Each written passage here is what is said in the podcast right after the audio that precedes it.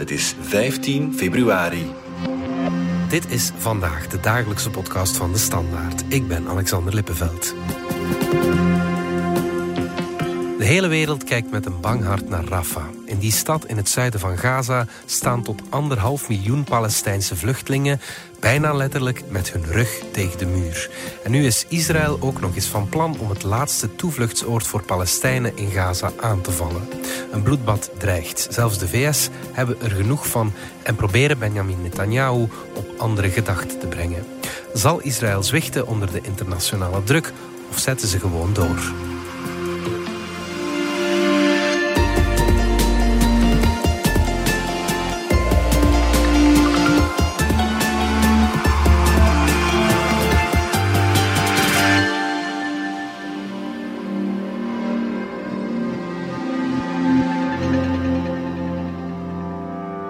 Jorn de Kok, jij volgt voor ons eh, het Midden-Oosten en de oorlog in Gaza. De hele wereld kijkt nu sinds zondag met een bang hartje naar Rafah in het zuiden van de Gazastrook. Vertel eens, wat uh, is er daar aan de hand? Ja, dus zoals je zegt, Rafah ligt helemaal in het zuiden van de Gazastrook. En uh, in oktober, bij het begin van het grondoffensief van Israël in Gaza, heeft het Israëlische leger zowat de helft van de bevolking van Gaza, herinner je, opgedragen het noorden te evacueren en richting zuiden te gaan. Op een bepaald moment hebben ze ook letterlijk gezegd, een legerwoordvoerder, van ga naar Rafah. En hij had daar ook bij gezegd, de grens met Egypte is open. Ja. Dus Rafah ligt aan dat zuidpuntje van Gaza, waar dus een grens met Egypte is, die evenzeer dicht zit dan de Israëlische grens. Mm maar dus dat werd eigenlijk door Israël zelf gesuggereerd als dat is daar min of meer veilige zone, in elk geval veiliger dan Gaza-stad, waar zwaar werd gevochten. Nu, we zitten intussen drie maanden verder. En er zitten dus effectief ja, meer dan de helft van de bevolking van Gaza zit in Rafah. Mhm. De rest van Gaza, daar zit zo ongeveer overal het Israëlische leger. Maar dus nu wil Israël ook Rafah nog aanvallen, uh, omdat dat, ja, behalve 1 tot 1,5 miljoen burgers, wordt dat ook beschouwd als het laatste bastion van Hamas. Ja, ja, ja. En dus Netanyahu heeft vorige week gezegd dat hij de opdracht heeft gegeven om ook Rafah aan te vallen. Ja. Het probleem is natuurlijk van als Israël drie maanden geleden Rafah had aangevallen, dan zat je daar met een gewone stadsbevolking van 250.000 mensen. Mhm. We zijn drie maanden later en ja, er zitten nu 1 tot 1,5 miljoen mensen die eigenlijk Israël zelf daar naartoe heeft gestuurd. Dus hoe kan Israël in die context aanvallen. Dat is eigenlijk het hele debat dat sinds vorige week bezig is. Ja, ja. vertel eens, we zijn nu uh, woensdagochtend wanneer we dit opnemen. Wat is er tot nu al gebeurd in, uh, in Rafah? Uh, er is vooral enorm veel internationaal debat. Het regent waarschuwingen in de richting van Israël om dat niet te doen. En niet van uh, traditionele uh, Israël-critici, maar van de president van de Verenigde Staten, van Duitsland, van Nederland. Dus de landen die eigenlijk in de voorbije maanden heel erg op de lijn van Israël zaten. Hmm. Dus Netanyahu heeft vorige week, uh, werd hij door Biden eigenlijk onder druk gezet. Biden zegt nu openlijk van er vallen te veel burgerslachtoffers in, in Gaza, dit moet stoppen. Als Israël Rafah wil aanvallen, dan moet het eerst een evacuatieplan opzetten voor dat miljoen tot anderhalf miljoen mensen. En Biden zegt er klaar en duidelijk bij: het moet uitvoerbaar zijn. The major military operation in Rafah should not proceed without a credible plan, a credible plan for ensuring the safety and support of more than 1 million people sheltering there. Many people there have been displaced, displaced multiple times, fleeing the violence to the north, and now they're packed into Rafah exposed and vulnerable. They need to be protected. Dus niet wat loze praat op papier, maar dat moet haalbaar zijn. Ja, waarop Israël nu zegt van ja, het is goed, we gaan, uh, we gaan die mensen evacueren. Netanyahu heeft uh, zondag in een televisie-interview met het Amerikaanse ABC gezegd van er zijn tal van zones ten noorden van Rafah waar we die mensen naartoe kunnen sturen. Victory is within reach. We're going to do it. We're going to get the remaining Hamas terrorist battalions in, in Rafah, which is the last bastion, but we're going to do it, and in this I agree with the Americans. Uh, we're going to do it while providing safe passage for the uh, civilian population so they can leave. Intussen is er sprake van Israël gaat Egypte vragen om tentenkampen op te zetten. Voor een miljoen tot anderhalf miljoen mensen gaat dat niet uh, binnen de kortste keren lukken. Israël is intussen ook intensiever aan het bombarderen. Ze hebben zondagnacht, eh, maandagochtend ook die spectaculaire bevrijdingsoperatie. Ze hebben twee gijzelaars uh, kunnen bevrijden. Mhm. Dat was in Rafah. Mhm. Dat ging ook gepaard met zeer zware bombardementen op Rafah. Wat een beetje een voorafspiegeling is van ja, als Israël doorzet, dan gaat dat dodental, wat nu al zeer hoog ligt, we zitten boven de 28.000 in, in Gaza. Dat, dat gaat snel stijgen. Zeer snel stijgen als Israël nu zwaar uh, Rafah gaat aanvallen. Ja, Je merkt van, we zijn daar op een knooppunt terechtgekomen. Mm Eigenlijk zowat de hele internationale gemeenschap zegt van, Israël kan in deze context niet zomaar een offensief uitvoeren tegen Rafah omdat dat het laatste toevluchtsoord is voor een miljoen tot anderhalf miljoen mensen die geen kant meer op kunnen. Ja. Mm, mm. En ja, de rest van Gaza is niet veilig. Er is zo'n enorme verwoesting aangericht door Israël in die oorlog dat mensen niet terug naar het noorden, naar hun huizen kunnen. Nee, natuurlijk niet. Dus wat ga je daarmee doen? En dan toch een zware militaire aanval, een grondoffensief gaan uitvoeren ja, dan gaan we nog heimwee hebben waarschijnlijk naar de tijd dat de dodentol in Gaza op 28.000 stond. Hmm. Van wie twee derde vrouwen en kinderen. Even terug naar de logica van Israël. Waarom viseren ze Rafah nu? Wat zeggen ze daarover? Wel, voor hen is dat het laatste bastion van Hamas. Mhm. En eh, hun logica in oktober, november was van we moeten eerst Gaza-stad innemen, want dat is het bastion van Hamas. Ja. Dat gebeurde dan, maar Hamas zit daar al stevig verankerd sinds 2007, duidelijk ook in de grond. Ze hebben veel gegraven. Mm Israël zegt nu zelf van ja, we hebben het aantal tunnels onderschat. Zij hadden het aantal tunnels geschat op 400 kilometer, nu, moeten ze, nu zeggen ze van het zijn minstens 700 kilometer. Het Israëlische leger zegt off the record van ja, we hebben al duizend tunnelschachten gevonden en eigenlijk geven ze min of meer toe van ja, we gaan ze toch nooit allemaal vinden. Mm. Maar dus die strijd die heeft zich dan verplaatst van Gaza-stad naar Khan Younes. Toen zei Israël van ja, Khan Younes, de leider van uh, Hamas, daar komt hij vandaan, uh, Yahya Sinwar. Dus die gaat daar zitten. Er wordt intussen nog altijd zwaar gevochten in Khan Younes. Uh, maar dat Sinwar daar zou zitten, dat gelooft nu ook Israël niet meer. Dus nu zeggen ze, ja, de hele Hamas-top en de meeste gijzelaars, vermoeden ze, zijn intussen in de Rafah beland. Op een of ander moment tijdens die oorlog. Nu, Rafah is eigenlijk de plek waar de allereerste tunnels, nog voor het bestaan van Hamas, zijn ontstaan. Omdat toen Israël in 1967 de Gazastrook veroverde en daar bleef met een militaire bezetting. Mhm dan was uh, Rafah de plek van waar dat je via een tunnel toch naar het andere buurland, naar Egypte, kon gaan. Dus de smokkelnetwerken die zijn ontstaan in Rafah. Dus er wordt ook vermoed dat daar nog meer tunnels zijn dan elders. Wat natuurlijk ook zo'n Israëlisch offensief alweer niet evident maakt. Als daar ook de gijzelaars in de tunnels zitten, dan kan je afvragen of een Israëlisch offensief niet net het leven van die gijzelaars nog meer bedreigt. Mm. En het is die knoop ook waar Israël mee zit. Ook al doet Netanyahu alsof dat niet zo is. Maar de twee grote oorlogsdoelstellingen, Hamas vernietigen lijkt contraproductief te zijn met het andere oorlogsdoel, dat is alle gijzelaars bevrijden. Want hoe meer ze aanvallen, hoe meer gijzelaars er ook sterven. Dat is iets wat duidelijk al aan het gebeuren is. Ja, ja, ja, natuurlijk. En nu zijn er, hoeveel gijzelaars zijn er nu nog in handen van Hamas ongeveer? Wel, doorgaans wordt er nu van uitgegaan van ja, het gaat nu over 130 mensen, mhm. waarvan het Israëlische leger zelf toegeeft van ja, 32, 31 à 32 zijn er al gestorven in deze oorlog. Mhm. Waarschijnlijk ook vooral door Israëlische bombardementen of eventueel bij mislukte bevrijdingsacties waarover we niks horen.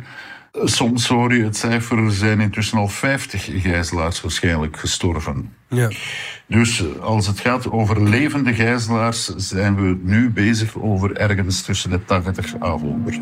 Om die te bevrijden lanceren ze nu dat nieuwe offensief op Rafah. Je vraagt je af waarom Netanyahu alle onderhandelingspogingen voor die 80 mensen altijd maar blijft afslaan. Jorn, dat is toch veel efficiënter als hij die piste zou gaan bewandelen? Wel, dat is wat iedereen zegt. Hè. Mhm. Het Israëlische leger is er in 130 dagen oorlog ingeslaagd van drie gijzelaars te bevrijden. Terwijl eind november was er één week een onderhandeld bestand met Hamas. Daarbij kwamen 105 gijzelaars vrij. Ja. Dus ook bij de families van de gijzelaars, die ook georganiseerd zijn, uh, hoor je dus ook vooral van ja, de manier om hen vrij te krijgen, is juist niet om nu een zwaar militair offensief in te zetten, maar juist om die onderhandelingen opnieuw een kans te geven. Net aan jou, hij zit daar klem, want het andere oorlogsdoel is Hamas vernietigen. Dus als hij nu te ver zou toegeven om die gijzelaars vrij te krijgen, dan is in zijn ogen de totale zegen waar hij voortdurend mee pronkt, die kan hij dan niet uitroepen in zijn ogen. Ja. Terwijl voor de families van de gijzelaars is het van ja, de gijzelaars vrijkrijgen zou voor ons een enorme triomf zijn. Mhm. En de rest van Hamas uitschakelen, ja, dat kunnen we altijd later nog doen. Ik vraag me altijd af of Hamas uitschakelen überhaupt mogelijk is. Dat is zoals IS uitschakelen, daar zijn we ook nooit ingeslaagd uh, in, in Syrië en Irak. Nee, dat is zo. En uiteindelijk, ja, de manier om, uh, om zo'n beweging of organisatie uit te schakelen, is door mensen een beter alternatief te geven. Mhm.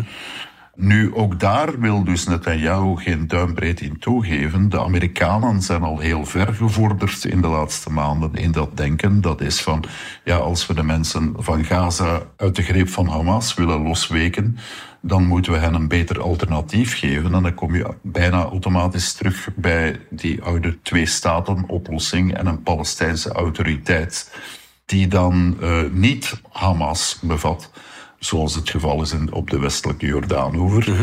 En dan kan je de humanitaire hulp beter organiseren, want dan is Hamas daar niet bij betrokken. Dan kan je Palestijnen een toekomst geven, eindelijk. Nu, ook daar wil dus uh, Israël ja, geen duimbreed in toegeven.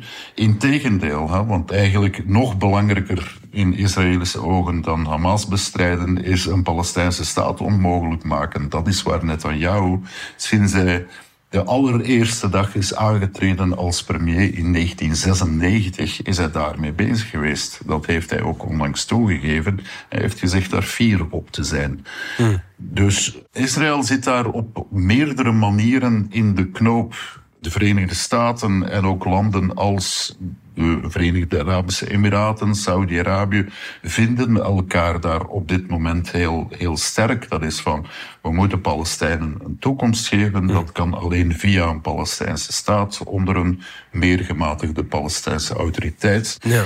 Israël is niet mee met die toekomst. Israël is in tegendeel bezig met nog elke dag verder die westelijke Jordaan over te koloniseren ook daar is er nu hoe langer hoe meer verzet. De Verenigde Staten beginnen kolonisten op hun sanctielijst te zetten. De Fransen en de Britten nu ook.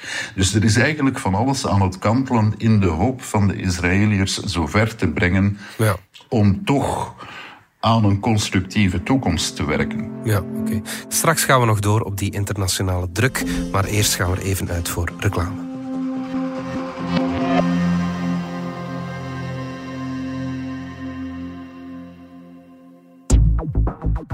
Vind het echt fantastisch. Het gaat een grote meerwaarde zijn voor Antwerpen, waar dat volgens mij wel heel veel steden in Vlaanderen jaloers op gaan zijn. Wij hebben al van iemand gehoord die zei, ja, vroeger kon ik niet goed slapen door het geluid van de snelweg en vandaag de dag heb ik moeite om te slapen van de kikkers. Als het om de Antwerpse mobiliteit gaat, zit ik met meer vragen dan antwoorden. Maar daar komt verandering in. Want ik, Kat Luiten, verdiep me in het Antwerpen van morgen. Luister naar De Grote Ontknoping, een podcast van Landis, nu in je favoriete podcast-app.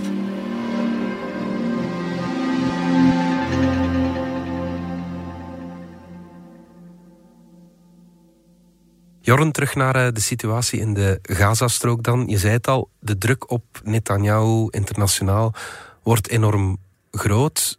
Biden, ja, is het ook beu om het zo uh, te zeggen? The conduct of the response in the Gaza Strip has been um, over the top. Luistert Netanyahu helemaal niet naar die internationale druk? Uh, hij noteert dat, maar er is voorlopig duidelijk nog niets in die internationale druk, ook niet van de Amerikanen, dat hem ertoe aanzet om aan de noodrem te trekken en aan zijn eigen regering te zeggen van we moeten het over een andere boog gooien. -hmm. je, je merkt ook van zowel de Europese Unie als de Amerikanen onze politici zeggen van het moet daar gedaan zijn. De Amerikanen zeggen dat ook. Uh, eigenlijk elke week horen we nu een nieuw scheldwoord dat Biden zou gebruiken voor Netanyahu. En dat gaat crescendo in de laatste weken. Dat wordt, hoe langer het duurt, hoe, hoe brutaler de scheldwoorden worden. Wat de frustratie aantoont. Maar tegelijkertijd, ja, zowel de politiek van de Europese Unie, de landen van de Europese Unie, als de Verenigde Staten is al decennia gericht op we steunen Israël. Dat is een, een bevoorrechte partner. Dus zolang het bij retoriek blijft, ziet Netanyahu ook niet echt een reden om zijn positie te veranderen, omdat zijn eigen positie als premier hangt compleet af van de steun van zijn extreemrechtse coalitiegenoten in zijn regering. En die willen alleen maar meer oorlog. Je ziet dat bijvoorbeeld aan Josep Borrell, de hoge buitenlandvertegenwoordiger van de Europese Unie. Die is de laatste dagen duidelijk heel expliciet die link aan het leggen van ja, kijk, als we denken dat Rafa een bloedbad wordt en we zijn daartegen. Well, if you believe that too many people are being killed, dan moeten we eens beginnen nadenken over die wapenleveringen aan Israël. Maybe you should provide less arms in order to prevent so many people being killed. It's not logical. Everybody goes to Tel Aviv begging, please, don't do that. Protect civilians. Don't kill so many. How many is too many? Which is the standard? But Netanyahu doesn't listen to anyone. They are going to evacuate. Where are they going to evacuate these people? Where? To the moon? Dus je merkt van de posities verstrakken zich en dingen waarop Israël decennia lang kon rekenen, beginnen nu onder druk te staan. Of zowel Europese landen als Amerika ook effectief gaan overgaan tot als jullie dit doen, dan krijgen jullie daarvoor geen wapens meer. Dat moeten we nog zien. Maar we zitten duidelijk op een confrontatiemoment. Ja. Dat nogal uniek is in de recente geschiedenis, denk ik. Ja, ja. Is het nodig dat het nog verder escaleert vooraleer we daar echt een kantelpunt in krijgen? Of denk je dat de dreiging van het bloedbad in Rafah genoeg kan zijn? Uh, ik vind het heel moeilijk om daar nu op te antwoorden, omdat uh, als Netanyahu het Israëlische leger het bevel geeft van vlieg er maar in, dan ga je toch naar een heel spannend moment gaan, ook in de internationale relaties, denk ik. Dat gaat niet zomaar worden geaccepteerd. -hmm. Tegelijk, we weten ook van ja, het Israëlische leger is eigenlijk op dit moment niet echt klaar om Rafah aan te vallen. Ze zijn nog bezig in Khan Younis. Een deel van de troepen is eigenlijk ook al uit Gaza teruggetrokken, omdat ze niet meer zo massaal nodig waren. Israël belooft nu van, ja, we- ja, als Biden zegt van we moeten een plan hebben om die miljoen tot anderhalf miljoen burgers te evacueren, zullen we daar ook wel iets voor bieden. Dus waarschijnlijk zitten we nog met een paar weken waarin er nog kan worden gepraat. Waarschijnlijk heeft Israël nog minstens een week of twee nodig voor het effectief een aanval op Rafah zou kunnen doen. Maar intussen zit je dus wel al met die luchtbombardementen, hè, die ook elke dag 100, 150 Palestijnen op de grond doden. Ja. Het gaat zeker nog een week of twee heel spannend blijven, denk ik, zelfs nog voor Israël uiteindelijk al dan niet zou binnentrekken. En de hoop van Europa en de VS is duidelijk van ja. Het is nu dat we dus een ultiem bestand moeten kunnen onderhandelen tussen Hamas en Israël. En daar wordt dus op dit moment aangewerkt via onderhandelingen in Cairo in Egypte. Ja, dat brengt ons bij Egypte. Waarom zetten ze de grens in Rafah niet gewoon open om die miljoen tot anderhalf miljoen Palestijnen ja, uit de nood te helpen?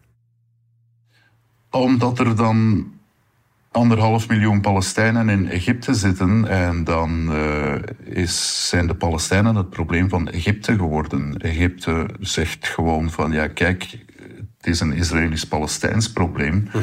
dat volgens internationaal recht redelijk duidelijk is. Dus het is niet aan Egypte om dat voor Israël op te lossen. Er is de herinnering aan 1948, toen bij de stichting van Israël zijn 750.000 Palestijnen moeten vluchten. De dag erop, bij wijze van spreken, heeft Israël gezegd van ja, die kunnen niet meer terugkomen en al hun bezittingen zijn verbeurd verklaard.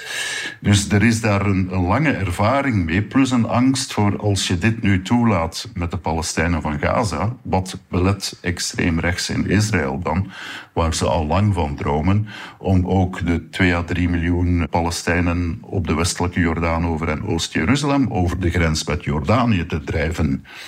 Het Egyptische regime heeft ook niks met Hamas. Uh, Hamas is ontstaan uit een moslimbroederschap in de tijd in 1987. Het Egyptische regime van Sisi is, uh, beschouwt de moslimbroederschap als een terroristische organisatie. Mm -hmm. Dus wil die ook niet zomaar binnenhalen. Maar in het algemeen is de visie van de hele internationale gemeenschap van ja, het is aan Israël en de Palestijnen om hun gezamenlijke probleem op te lossen. En dat los je niet op door de Palestijnen en masse de buurlanden in te drijven, wat in het verleden al, al te vaak is gebeurd. Wat nu aan Israël wordt gezegd is van die uitweg naar Egypte is er niet, hè? reken daar niet op. Ja, ja. Dus je zal het op een andere manier moeten oplossen. Ja. En de oplossing is dan natuurlijk van ja, dat ze hun offensief herbekijken en dat ze gaan op dit moment voor een akkoord met Hamas. Dat zal niet prettig zijn, maar dat was van in het begin duidelijk dat dat niet prettig zou zijn. De Achilleshiel eigenlijk van Israël was altijd die aanvankelijk 250 gijzelaars die Hamas meenam uit Israël op 7 oktober. Mhm. En dat is dus nu opnieuw het knooppunt. Hè. Dat is van kiest Israël voor het leven van die gijzelaars of voor zijn finale klap aan Hamas. Met dan mogelijk alweer tienduizenden burgerdoden erbij en veel internationaal protest. Jorn de Kok, dankjewel. Alsjeblieft. Dit was vandaag de dagelijkse podcast van De Standaard. Bedankt voor het luisteren. Volg ons op Spotify, Apple Podcast of eender welk ander podcastplatform. In onze gratis FDS podcast kan je niet alleen ons werk beluisteren, maar ook de beste podcasttips terugvinden. Alle credits van de podcast die je net hoorde vind je op standaard.be-podcast. Reageren kan via podcast.standaard.be.